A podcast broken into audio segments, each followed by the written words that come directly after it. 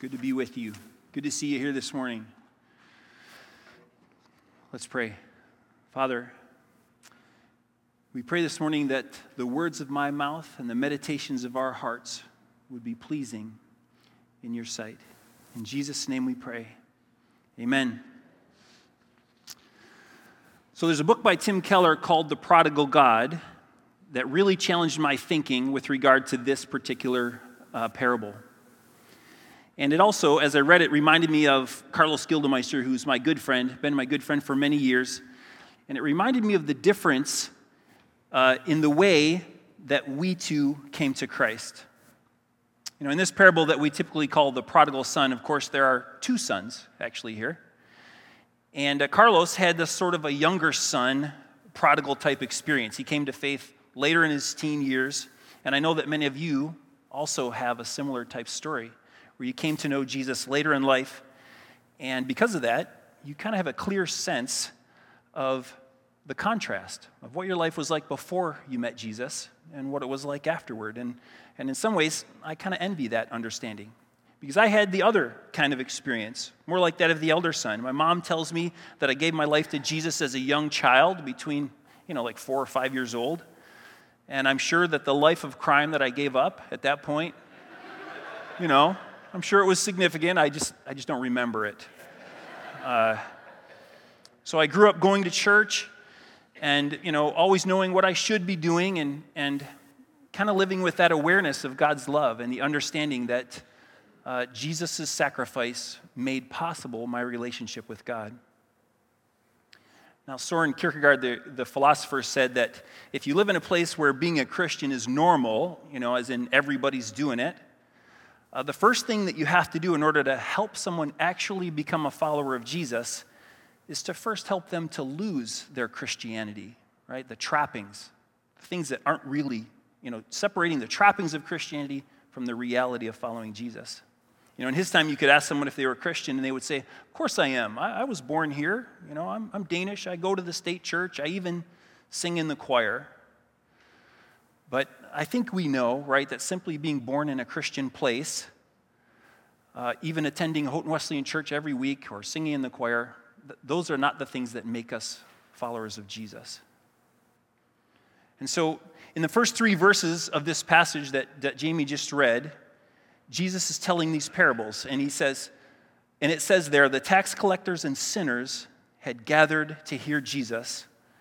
And the Pharisees and the scribes, the religious leaders, they complained about that. You know, they said, This man welcomes sinners and he even eats with them. And so Jesus responds by telling these three parables.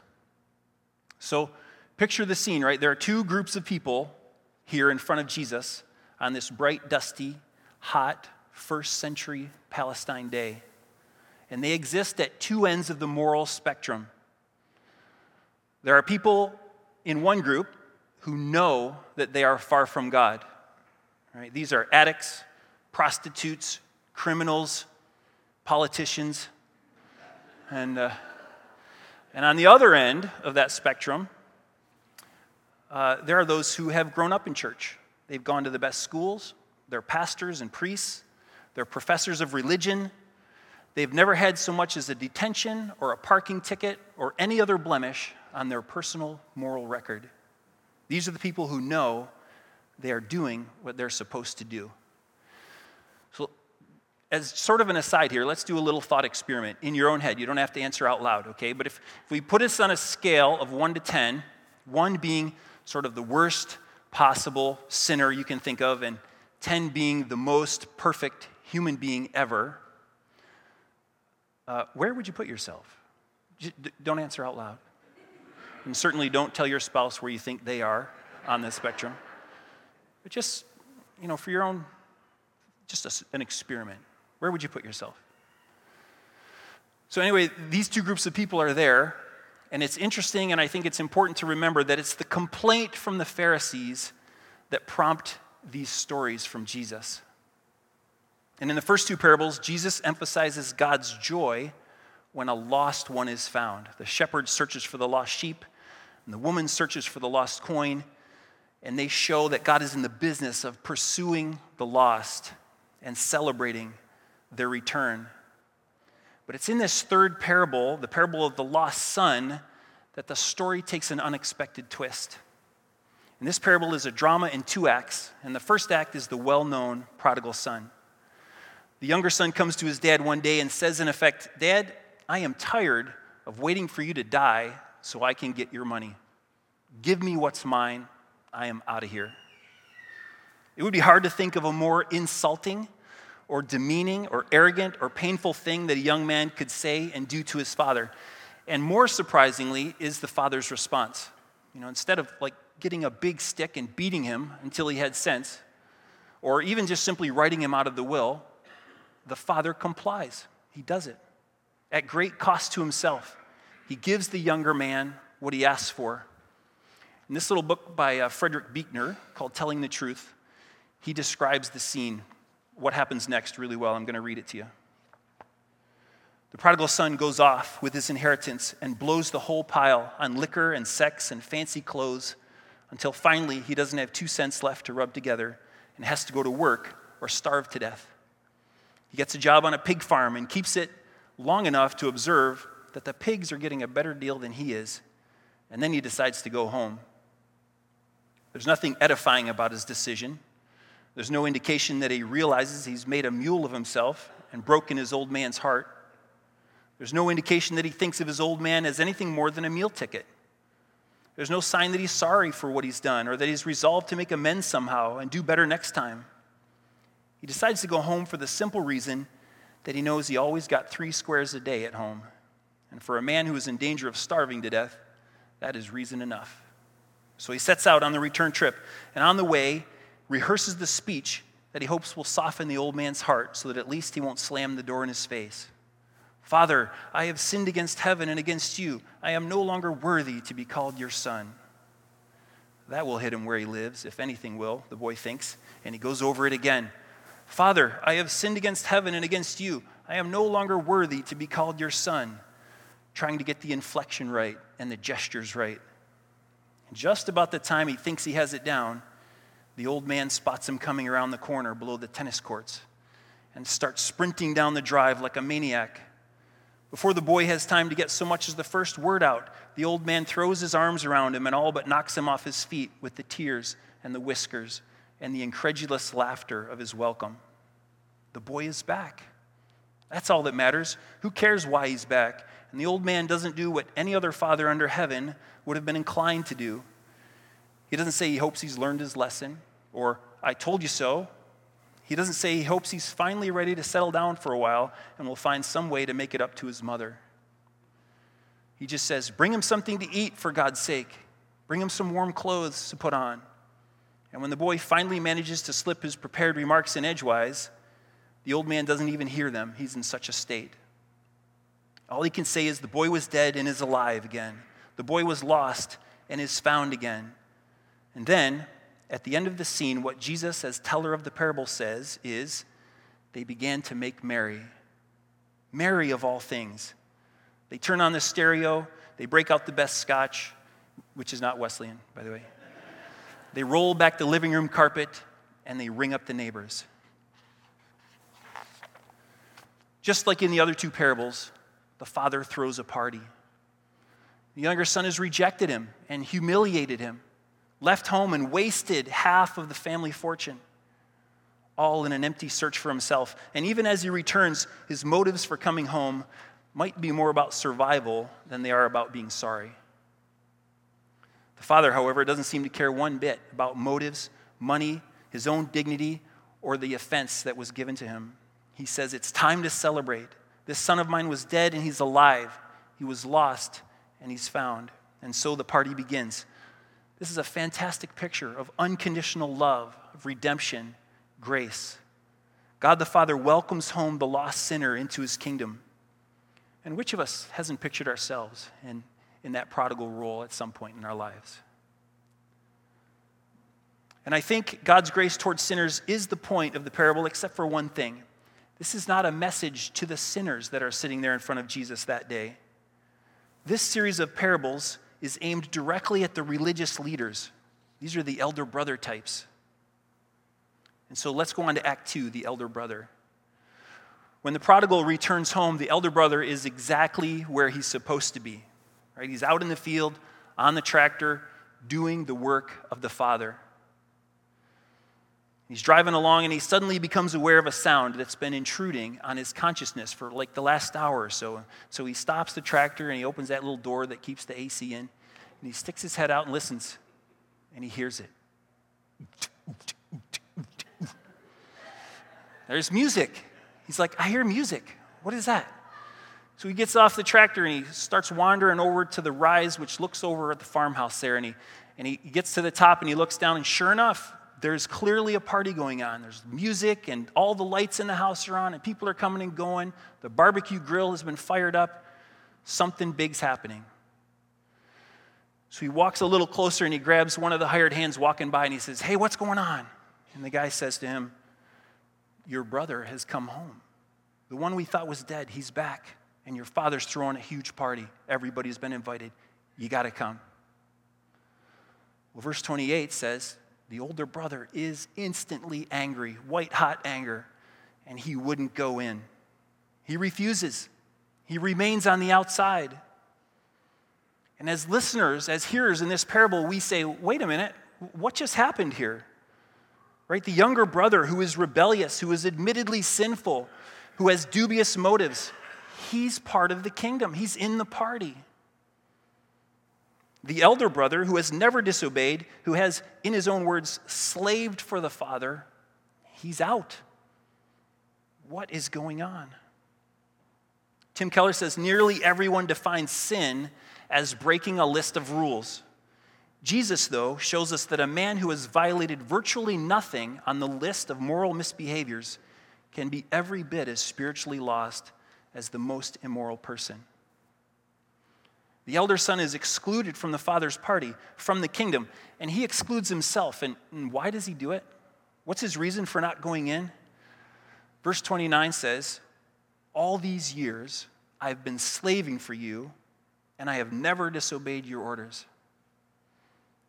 It's his perfect moral record, his accomplishments. These are the things that stand between him and God. His words are very telling. The Father calls him son, and he calls himself slave. He's rejecting relationship with the Father in favor of his list of accomplishments. And so it turns out that the two sons are not all that different after all. The younger son wants the stuff or the blessings that the father can give him, and so he asks for it. The elder son wants the blessings the father can give him, and so he works for it. Both want the blessings of the father, but neither seems to care very much about the Father himself. Now, again, I, I imagine this scene, and Jesus is standing in front of the sinners, right, in this dusty square described in the first part of the chapter. The morally bankrupt are here. And it's interesting. The last verse in chapter 14, Jesus ends the parables that he's telling in that chapter by saying, He who has ears to hear, let him hear. And verse 1 of chapter 15 says, the tax collectors and sinners were all around to hear him. Right? They're in. And so Jesus is standing there looking at this group of people, and they're looking up at him, drinking in his words, because they know, like Peter, where else can we go? Jesus has the words of life. And off to the side, standing under the shade of a building, right, close enough so they can hear what's being said, but not so close that they're going to be associated with anybody in that crowd, is where the leaders are and they're muttering and they're complaining and they're refusing to be in. And Jesus hears them, and so he launches into these three parables. And he talks about the shepherd who loses the sheep and pursues it and finds it and celebrates its return. And he talks about the woman who loses the coin and she hunts for it, pursues it, and finds it and celebrates its return. And I imagine as Jesus is telling those stories, he's slowly turning towards those religious leaders, the Pharisees, and then he begins the story of the lost son. And which is the son that's lost? It's not the younger son. He's in. He's in the kingdom, he's in the party. The shepherd pursues the lost sheep, the woman pursues the lost coin, and the father, flying in the face and dignity and honor, goes out into the field in verse 28 and pursues the elder brother. And I imagine Jesus telling that story, now standing with his hand extended to those Pharisees and saying, Come into the kingdom. Let go of your pride. Let go of your faith in your, in your heritage. Let go of this life of joyless duty and arrogant sort of moral drudgery and embrace relationship with your Father. I know we are less inclined to see ourselves in the elder brother type but if we're able to be honest, his footprint can sometimes be seen in our lives. And I think there are two main ways that that, that shows up. The first is in judgment and condemnation. The elder brother shows up in us when we see very clearly the sins of others. You know, he pointed out to his dad, This son of yours who spent your money on prostitutes. We see other sins and are quick to note our own, you know, pretty good record in comparison. In time, we even begin to question whether or not that person should be with us. You know, we just, we just read, or we just prayed together the Lord's Prayer when it says, Forgive us our debts as we forgive our debtors. That word as doesn't mean while we're doing that, it means in the same way, to the same degree that we forgive our debtors. The elder brother's inability to forgive produced in himself the inability to be forgiven himself. When we sit in judgment on others, we exclude ourselves from the love of the Father. But when we relinquish our need to sit in judgment, we free ourselves from that weight and can fully embrace the forgiveness that God the Father offers to us through Jesus. The second thing is anger and resentment. You know, the, the, elder son says, All these years I have slaved for you and never once disobeyed your orders. This idea is also connected to our sense of fairness and justice and achievement. You know, uh, my father, when my father passed away, it was after a years long and painful battle with, with illness. And watching him go through that was difficult. It was hard. And there were times when I was angry with God, and I remember questioning the fairness of it and telling God about my father's long record of serving him. But you see the implications there, right? All these years I've slaved for you. The elder brother's idea that he should work his way into the father's party forced him in the end to be stuck outside. He said, That's not fair. Your grace is not fair. And so, despite the father's pleas for him to set aside his self righteousness and to be welcomed, to be loved, he refused. And at the end of the passage, the story is left open ended. We don't know what happened to him, we don't know if he ever comes in. C.S. Lewis said, In the end, there will be two kinds of people those who say to God, Your will be done, and there will be those to whom God says, Your will be done.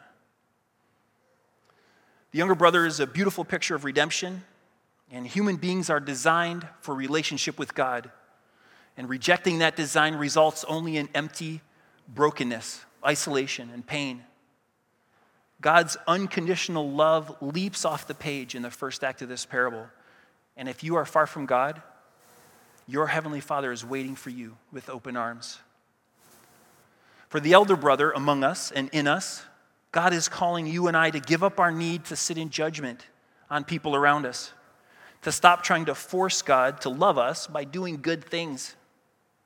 He wants us to let go of our perfect moral record and our pinpoint theological accuracy, all of which have the potential to simply become attempts to manipulate God for our own benefit. Instead, our Heavenly Father is calling us to warm, joyful relationship with Him and with each other. He says, Rejoice with me when the lost sheep is found. Celebrate when a sinner comes to repentance. Let's have a party. As in the parable, the Father's hand is extended to you. What will you do? Let's pray. Father, so grateful for your unconditional love for us, wherever we find ourselves. I pray that you would give us the courage to set aside the things that hold us back and to, and to grasp that hand. Thank you, Father. In Jesus' name we pray. Amen.